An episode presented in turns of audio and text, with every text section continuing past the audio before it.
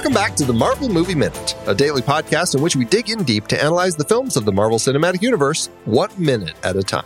I'm Andy Nelson from thenextreel.com. And I'm Pete Wright, also from The Next Reel. We're getting toward the end of Jon Favreau's 2008 film Iron Man, and back with us today to discuss it is Tommy Handsome from The Next Reel and What's That Smell podcast. That's me. Thank you guys for having me again for another minute of credits.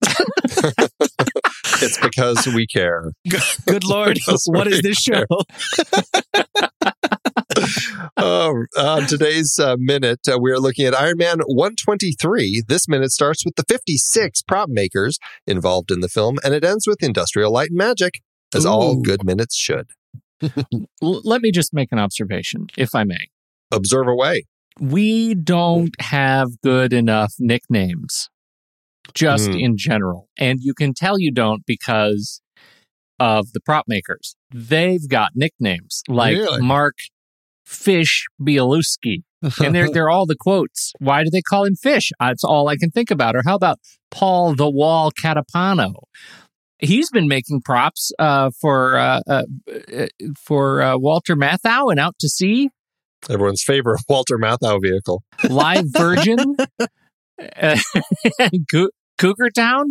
Uh, yeah, that's the wall. Paul the Wall Catapano. I, I wonder if nobody just calls him Paul. They just call him the wall.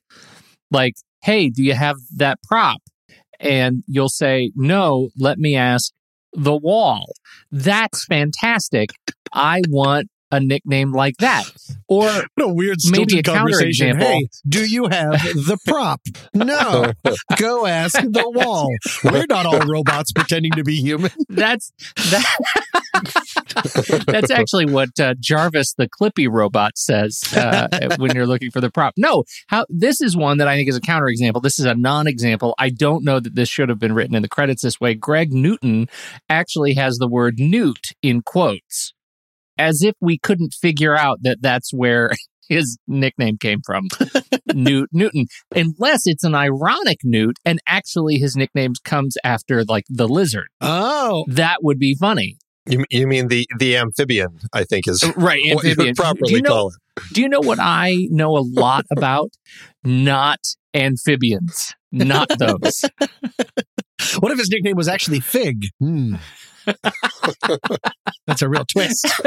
See? we need better nicknames. These are uh, some of these are good. I always question nicknames and I wonder, okay, is Paul the Wall Catapano, is he is that his nickname because he's big and built like a wall? Or is it because he's the exact opposite of that? And he's like right. the skinniest guy on set and is mm. really tiny. Or he's just a normal guy who continues to walk into walls, or he's a normal guy who always avoids walls, even when other people are walking into them. There are so many ways that this could play out. He could be a Pink Floyd fan. or he's a or he's a right. when he was in high school his big moment of fame was playing wall in uh, uh, uh, midsummer night's dream oh That's deep true. cut yeah, it's probably well that. played. Yep. I, am sure that's it. I'm yeah. sure that's it. Right now, Paul's sitting in his apartment. They got it. I assume that's his voice. uh, and I assume he's a listener of the show. So uh, yeah. welcome, welcome on board, Paul. Glad to have you. It's the wall and just the wall. just thanks wall. for coming, the wall. uh, we have some uh, some uh, Andys and uh, some Toms and some Petes in this minute. Would you guys like to hear who they are? I just want to know where we up to any good and who's who's the best. Yeah, just do the best of each. Mm-hmm. Let's see. We've got standby painter Andy Flores. He's just a standby painter, so I feel like he's just chilling, know, just yeah. in case the the first guy drops his brush. right. Here you go. There. Yeah. Uh, uh, catering staff Tom Rodella. Oh, so, I could do uh, catering. Yeah, sure. Catering. catering. Yeah. I'm more of a crafty kind of person, but I could cater. you could cater. We've got best boy grip, Tom Crawford. So look at that. You're on uh, on uh, both sides of the aisle there. I love no, it. it was a grip. It was a grip. Uh, we've got assistant prop master Peter Clark. Okay. Not See? too bad. Not, Not bad. Too bad. Uh, we have key costumer Tom McDonald. So mm. there's a hmm. nice, a nice uh, juicy roll. That's ironic because I have trouble even dressing myself. Uh, then we have staff assistant Andrew Lehman. So those are uh, those are our uh, folks this time, and and I think Tom is in the lead. You know, he's got uh, key costumer, so he's got a key role, and best boy grip. Who doesn't want to be the best boy grip? The best boy grip. My mom said Nobody so. doesn't want to be that. Yep. That's the truth. Yep. Um, uh, some of my favorite names from this minute. Uh, this one I am not even sure how to pronounce properly. I'm going to really do my best, but I, I think it's a really interesting name. It is uh, Cuitlahuac Morales Velasquez, Ooh. who is the sculptor good. gang boss. I actually think I Another got that. gang boss. Yeah, Cuitlahuac. Do you think a- all the all the name. gang bosses get together in a big smoke filled room and just make noises like? That's my guess. I'm sure that's all they do. Great. That's right. A lot of stained glass. Cuitlahuac started on Starship Troopers uncredited as a sculptor, and then worked on Deep Impact after that, also as a sculptor. I like So, both of uh, those movies. Oh, really? You like Deep Impact, huh? Deep impact, huh? Weird, right? That is weird. That is weird. That is weird. Yeah. The world went thanks for uh wait, what was the other one called? Armageddon. They said hooray Armageddon, and I said deep impact. you were the lone voice. I was the were lone voice. I love it. There you go.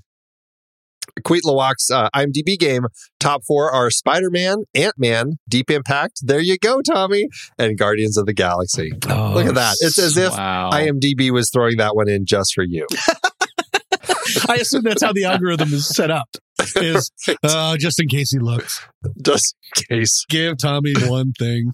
Right. Uh, okay, so in terms of of uh, functions on the set, here's another thing I don't know about that I hope you can uh, educate me on. Mm. When you have somebody who is the coordinator of greens, what are they doing? The greens coordinator It's all the plants involved in the movie. Yep. And and the greens foreman and the green greensman. Yeah, they Yep. have to they have to get all the plants, they have to arrange them, style them, keep them living, all that sort of stuff. So, you know, probably uh, when we were out in the front of Stark Industries when Tony pulls up and there's a bunch of plants lining against the windows, those are some things that probably the Greens uh, team brings out. And likewise some of the plants that we see outside of Tony's garage when he takes off, places like that. And a big part of their job is having to anticipate damage from like a action scene and making sure that there's enough backups. Right, like a tree branch gets broken or something like that. Exactly. That's something they have to have enough because shutting down something because you don't have it in a production like that, of course, is a disaster. See, I just assumed all the plants are CG, so why would we even need this? But but I'm I'm glad to be disabused of that. And likewise, I would imagine, Tommy, that like if they're out in the desert and or kind of there's the scrub brushes and all that, Mhm. and they do an explosion and they kind of create a scene, the greens team also has to come in and if anything gets damaged, they have to like replant new ones to in, in the place of those, right? Correct. They have to work with the set uh, designer and the art director to remake everything. Correct. Because that's the weird, the, one of the interesting things. Well, I shouldn't say interesting before I finish saying what I'm saying, uh, but is the hierarchy is such that everyone is like everything is in its place, a place for everything, and they're very territorial about that stuff. Generally, on movie Mhm. sets that I've been on, and so you have one person who says, "We need this will look better if it's like this," and then that person has to go to another person and say, "This is how it should be." Who then goes to his staff and says, "Put this over there," and no one's able to, like, even the movie that I worked on. Um, someone just walked in and I was like, "Oh, we the." Thing fell over. We need to put it back up because something just fell over in the mid take. And someone walked over to get it, just like a, a production assistant, and the set designer lost it. It was like, no, like you can't touch it. I have to be able to touch it. Yeesh. Wow. Uh, and I think part of it is because it's their job to make sure. I mean, if it's set up wrongly or if it's set up because the production assistant doesn't have the um, Mhm. vision for it. So maybe because if the plant is turned around backwards, then all of those cover shots won't be useful Right. anymore in editing and it'll Yeah. be the department head's fault. That's fascinating. I and I get it now. And the Greens coordinator was Lee Runnels, and Lee has has been involved in Greens coordination since uh, 1988. It looks like was the first Greensman credit with Pumpkinhead, but went on to play to be a Greens person in. Father of the Bride. Oh, that was a a, of work in that one. greens heavy movie right there. Yeah. Yeah. Uh, but Apollo 13, there's some greens, less in the space part. Um, I'm sure there was something on the moon, though. I'm right. really, really confident in that. Uh, the Jungle Book, Mowgli's story. There's some. That's a heavy greens A lot of thing. stuff. yeah. Uh, uh, most recent film, uh, well, the most me- recent three, Django Unchained. Oh. Uh, he, he was Green's Foreman SpongeBob movie, Sponge Out of Water, and The Conjuring 2, The uh, Haunting of the Greens. Top four are Iron Man, The Time Machine, uh, AI, Artificial Intelligence, and everybody's favorite, Zodiac. Oh, I love Zodiac. Yeah, Wait, why would there be a greens person in, for an animated film? No, the Jungle Book. Uh, No, I'm Sponge- guessing it was the. SpongeBob. Oh, Oh, no, because no. a lot of that was live action. It was live action. Oh, it was. That oh, was I the didn't see it. SpongeBob comes out of the water of and has water to fight uh, Antonio Yeah. Banderas up on the beach. Yeah, you, you guys as could totally pirate, be yeah. making that up. I would believe it. I didn't see that movie. Okay, that sounds crazy. Okay. Wait, say that again. I didn't see that movie. I just like to laugh. Antonio Banderas' character was Burger Beard. Okay. Yes. So now you guys are poking true. fun. None of this comes That's true. true. Tim Conway played a seagull. All right. I can Yeah. make stuff up too. Uh, Elayne Boosler played the couch. I get it. We're just make, we're just putting names with things. Again, I've dated myself again. No one knows who Elayne Boosler is. That joke was a win right here, Tommy. Okay, Hand over good. heart. Okay, good. Um, catering. This is a, an interesting little uh, name that I feel like we've probably seen. I guarantee if you have stayed and watched credits, and let's face it, anyone who is into the Marvel films has, like it or not, they have sat through the credits. Yeah, I thought you were going to say anybody who's ever come to a movie with me, like it or not, has stayed for the credits. right before Marvel existed. I watched all the credits, kids. My kids, uh, you know, uh, I, I I trained them to start staying for the credits by basically because the theater basically clears out every time, and I would let them go up to the front and dance to the music of the credits, Oh, and they loved that, and they were excited about the credits because they would get to go up to the front, and it was like their own stage. They basically, uh, my uh, my daughter, she would do like her whole little dance routine up there. It was fantastic, and and then my son, he gave up on that, and he just started. He would like start at the top, and he would run down every single aisle, and he'd run from the left to left top to the right top. Then he'd go down an aisle, and then just do that all the way through the whole theater. I imagine that's changed in the post Marvel era when everybody stays in Yeah. the theater. It doesn't work so well now. You can't It bring as doesn't many work so well now. yeah. No, it's a Neither of them inv- are invited to a film premiere. That's not gonna. I think I've said this before. I, I call the after the credits scenes in Marvel movies, wait, what? Because they're always referencing something that I don't know about yet. And so I just go, wait, what? And then Darnell explains it to me. I'll bet that Howard the Duck reference hit the sweet spot for that, that one uh, I did reaction. know. yeah, that was weird. That's the one I did know because that's my superhero situation. but there's this name that uh, that we went down this crazy road. This name that likely we have all seen in credits, and it is the caterer, Tony's Food Service. Does that name ring a bell? Do you guys have have you seen Tony's Food Service before in credits? I don't- if you're paying Oh, attention yeah. at all, I'm not sure if I've noticed. they have they have been catering on sets since 1982 Hmm. with the two films Friday the 13th Part 3 and Honky Tonk Man.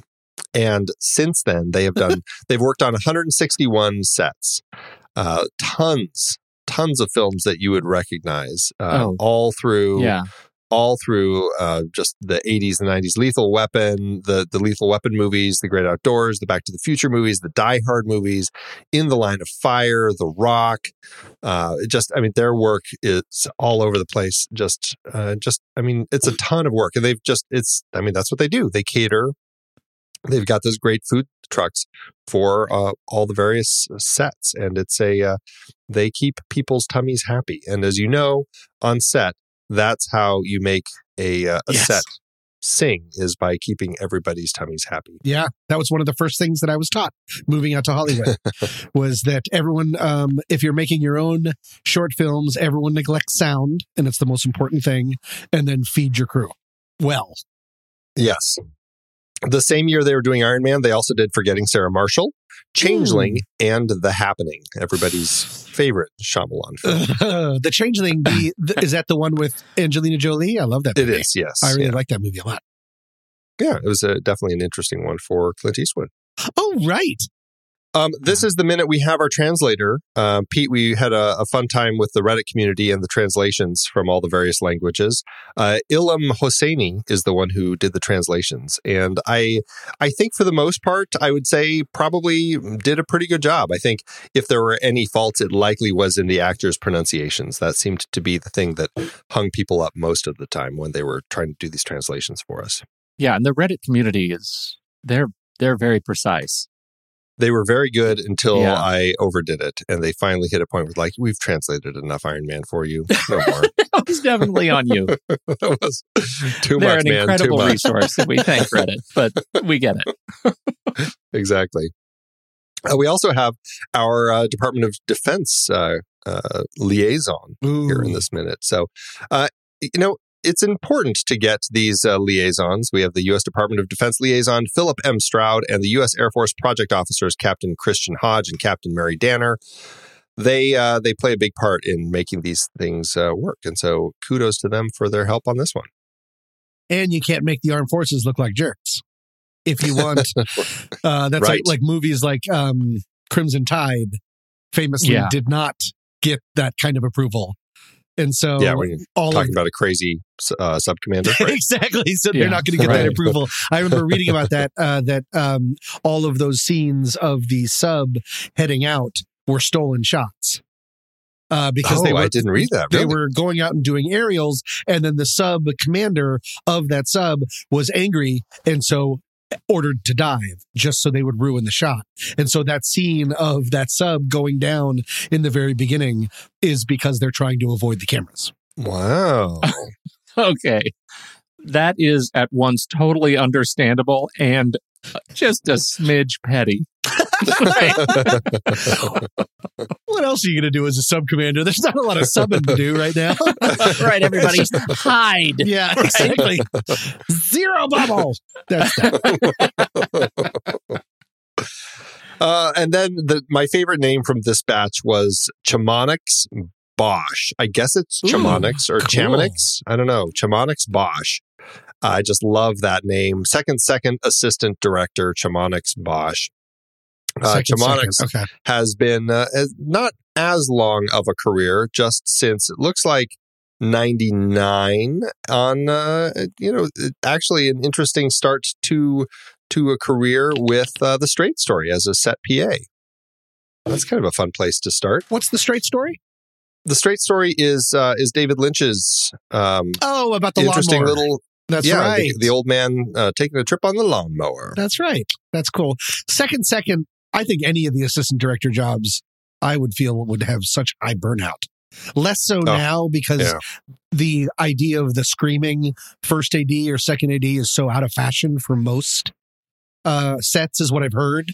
I know that yeah. it just rolls downhill from the director, but that just seems like such a nightmarish job keeps him busy. The second, second, uh, let's see, the second is busy doing, I'm trying to remember now. The second's busy dealing with kind of getting everything ready for the next day, schedule adjustments Call and all that sort of thing. Stuff, yeah. Yep, right. Second, second is, uh, gosh, I'm trying to remember what second, second's going to be doing, running people back and forth to set, right?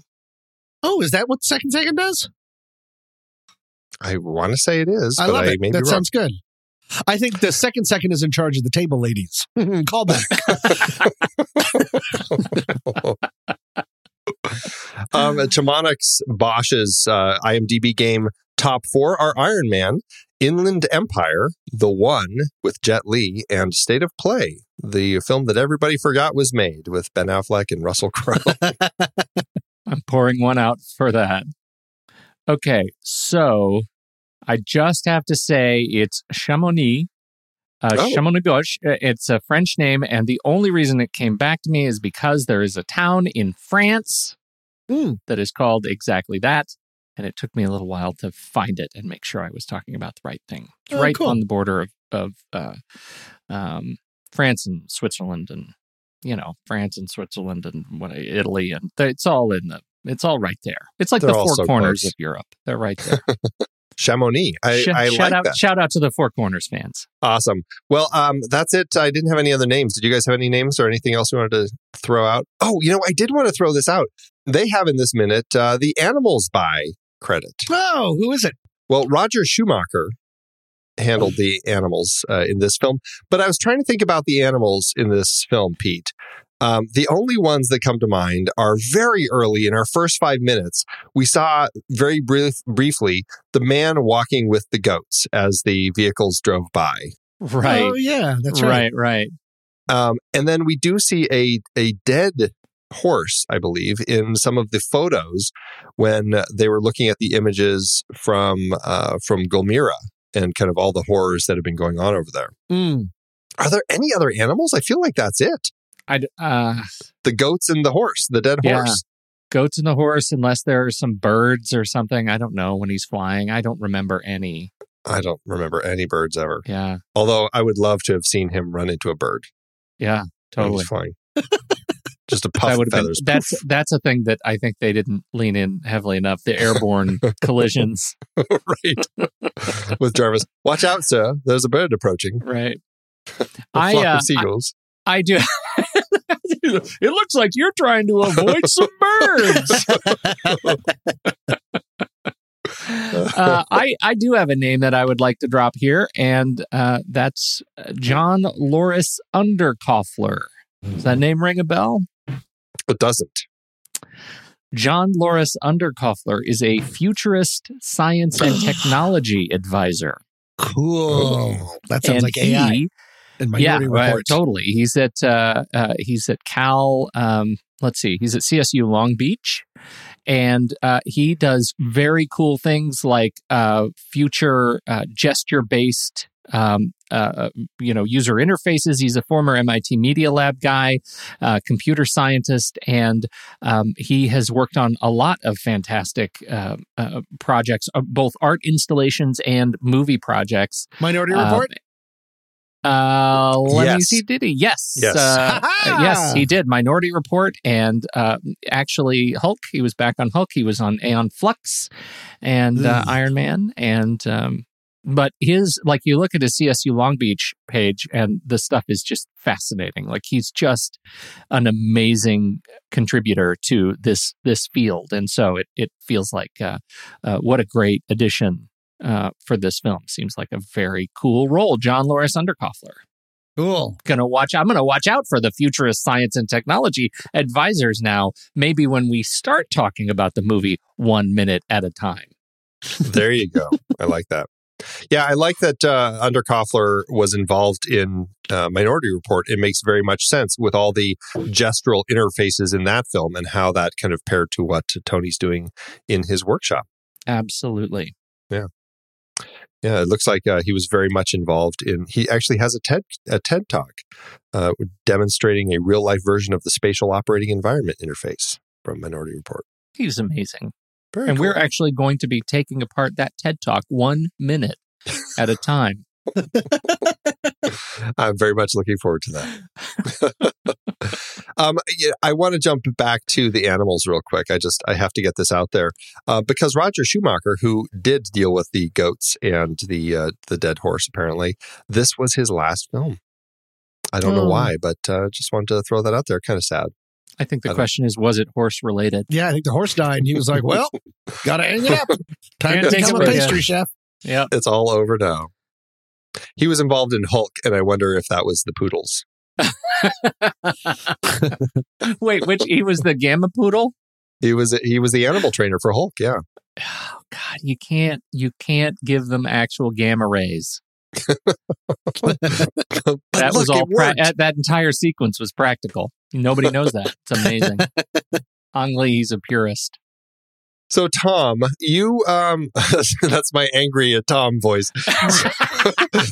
Oh, I don't so, like this. so Tommy, what uh so you weren't a comic book fan as a as a young person. Um did you ever read comic books? Were you involved in or did you did you kind of get into that world? Did you watch other superhero films like like Superman, any of those sorts of things, I think I- Spider-Man? I think I watched all the Supermans. Um, for comics, I was a horror comic fan and Archie. it was this weird split. it was horror and diametrically opposed to horror is Archie with his dumb, weird, non-exam, like non-conflict situations. Um, Yeah, so those were my two, but horror comics was definitely my big one. Uh, growing up in Boulder, Colorado, there was this uh, comic book store. I can't remember the name of it, but they would sell you really old. I think this is before collecting had been invented. That's again, I'm dating myself, but they would sell old like House of Secrets and uh, comics like that for cover price. Meaning, so back in the day, they Oh, were 25 wow. cents and they would give it to you for 25 cents. And I'd go in there every couple of weeks. My mom would drive me in and I'd just go through to see if anyone had sold them something that I could get. So yeah, I have an, an enormous amount of horror comic knowledge, but just not as much superheroes. And you back when you could get it for a tuppence. Yep. Exactly. I would go in with my hay penny. Um, and if I didn't have a hay penny, then God bless me. God bless you. Yep. Uh, well, Tommy, would you like to uh, tell everybody where they can find you? Remind everybody about your other podcasts. Sure. I do the podcast with you guys, uh, the TNR, the film board. I do a podcast with Pete about a funny podcast about anxieties called What's That Smell? And I'm uh, starting, we're way ahead in recording, but I am starting my own uh, quarter minute podcast. It's called the Quarter Minute Child 44 Quarter Minute. And it's every 15 seconds of the beloved film Child 44. Uh, and we have no guests, and it's going to be a terrible failure. Can I just request one guest for you? I have to be on the minute where the train undresses the child. I'm sorry, Andy. A train can't undress a boy. touche, sir. Whoa. You've been touche. I don't know how touche works. Oh, and for anybody wondering what the hell we're talking about, you should one, not watch Child 44, but you should two, find our film board episode in which we discuss said film. Children, Oh, please, well, please end this show.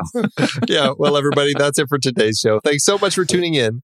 Make sure you subscribe to the show for free at marvelmovieminute.com. Join us over in our Discord chat room and follow us on Facebook, Twitter, and Instagram at The Next Reel.